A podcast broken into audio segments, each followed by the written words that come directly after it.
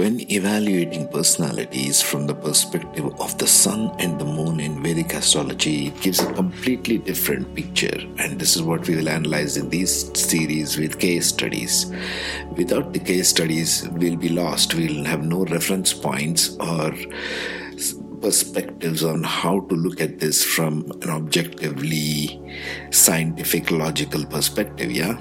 So, from the perspective of Vedic astrology, two guiding principles are the sun and the moon, the two luminaries that guide and focus our energies as a soul in particular directions. That's the principle, the sun and the moon. So, number one, the rule is the ascendant nakshatra has the energies of the rising sun, your rising sign also, the external male principle what you display in the world, what the personality wants to show in the world.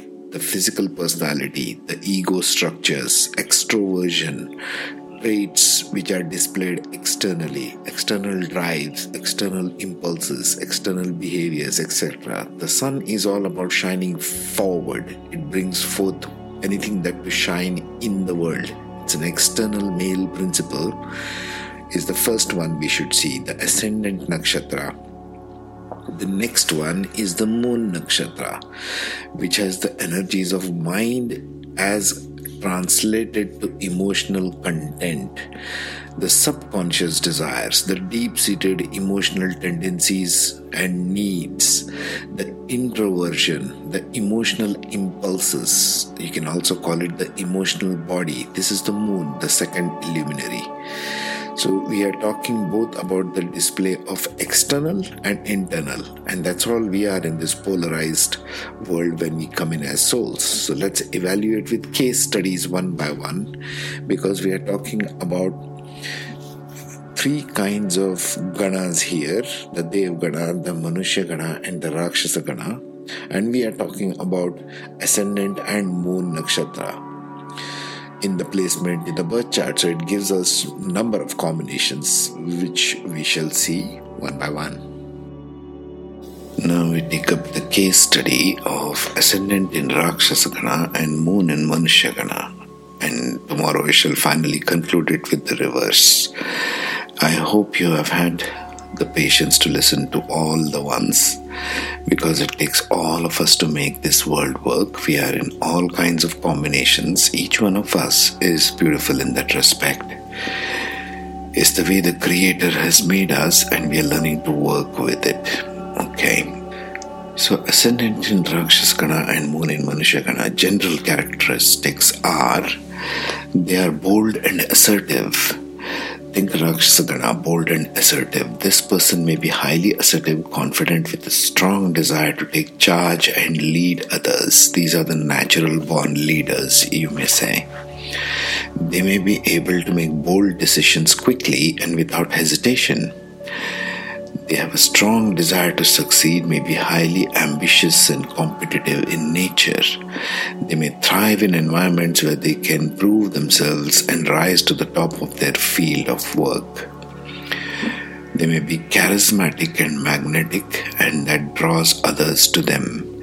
They may be able to inspire and motivate others with their words and actions. They can be independent and self reliant when it comes to achieving their goals. They may not like to depend on others for support or assistance. They could be impulsive and aggressive, prone to making quick impulsive actions and tendency towards anger. They may need to work on developing more self control and patience. People with this combination may be motivated by a desire for power and control. Think Rakshasagana. They may be driven by a need to succeed and prove themselves and may be willing to take risks to achieve their goals. They may be also be motivated by a desire for recognition and respect and may be drawn to careers or pursuits that allow them to showcase their talents and abilities in their work and in their achievements. So, now let's take up the case study of this particular kind. So, now we take the case study of a man by the name D. His ascendant is in Dhanishta Nakshatra in the fourth pada, and his moon is in Purva Falguni in the fourth pada. So Dhanishta Nakshatra falls in between Aquarius and Capricorn and his ascendant is falling in the fourth pada, which is Aquarius going into Scorpio. Now, when the ascendant transforms from air to water sign, it's usually a sign of seeking grounding in emotion from mind, from mental to water, right? And we have to see the elemental strength, like I said, in all these series. It's earth element, which is the strongest, followed by air fire is there substantially, just below average. Emotion is very less, water is very less. So the strength of elements is air and earth. Earth is the highest. So this person is looking for some sort of a grounding from mind to emotion. What's the energy of Dhanishta? It's fame and wealth themes. They are connected to music, dance, and sports. This man is a writer. He writes for newspapers and social media and that kind of thing. They are social birds. They love exploration, traveling. This man has extensively traveled around the world.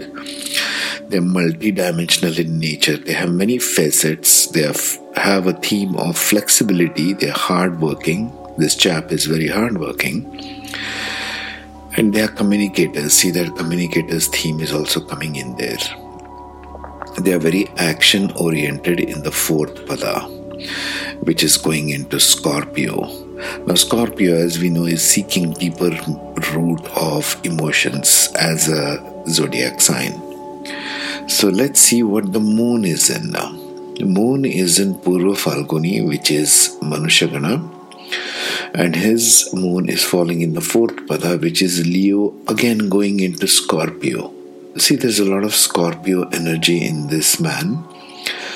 And what does Purva Falguni bring in here? It brings in creating new love, good rewards from past karma, good fortune. Purva Falguni is looking for love. This falls under Leo.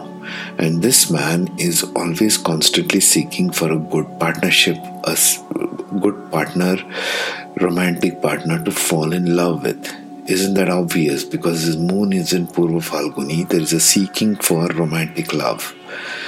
They are sexually inclined romance, lot of creativity, productivity in terms of creation. As I said, he's a writer. Relaxation, rejuvenation. They could be lazy in nature too many sexual partners, relationship issues. He does have many partners, he has left many, he's had divorces, and so on. Because of nitpicking, there may be an attitude of nitpicking with the partner, you know, OCD kind of people. Every little thing the partner does, they want to pick faults with them strong connection to children. He has a son, I think, if I remember correctly, a young child, and he's a great father. He takes very good care of children. They make great parents. They have special creative talents. Like I said, he's a writer and doing very well in his field. So that's the energy of this gentleman. Now, overall, we can say that this gentleman is seeking a lot of grounding in the deep hidden emotions. Scorpio being a very karmic kind of a sign which seeks resolution of emotions. When is a person intent on going deep within to find the depth of emotion? That's Scorpio. Whenever it goes into the Scorpio pada in any ascendant, it means you are wanting to deep dive into your own emotional field and discover the hidden gems there. You need to uncover something there. Like refusing to probably acknowledge some feelings which you might have, learning to work with your own shadow, that kind of an approach this person needs. Because the earth element is there, he is grounded. We'll have to look at the rest of the charts. I was just seeing his Saturn, Lord of his ascendant, in Bharani so maybe working with children is a good idea for him. And Aquarius being all about other people and going into Scorpio, maybe an emotional connect with children. And he does love his child very much. He made it very clear. He's a very attached parent. He's a single parent. So that's how you analyze this. In the next one, we'll take the reverse combination and then we will begin the new series of checking out what awakening is and what is really going on with the shift. Interesting topic, don't you think? Meanwhile, take care, be safe, have a great day.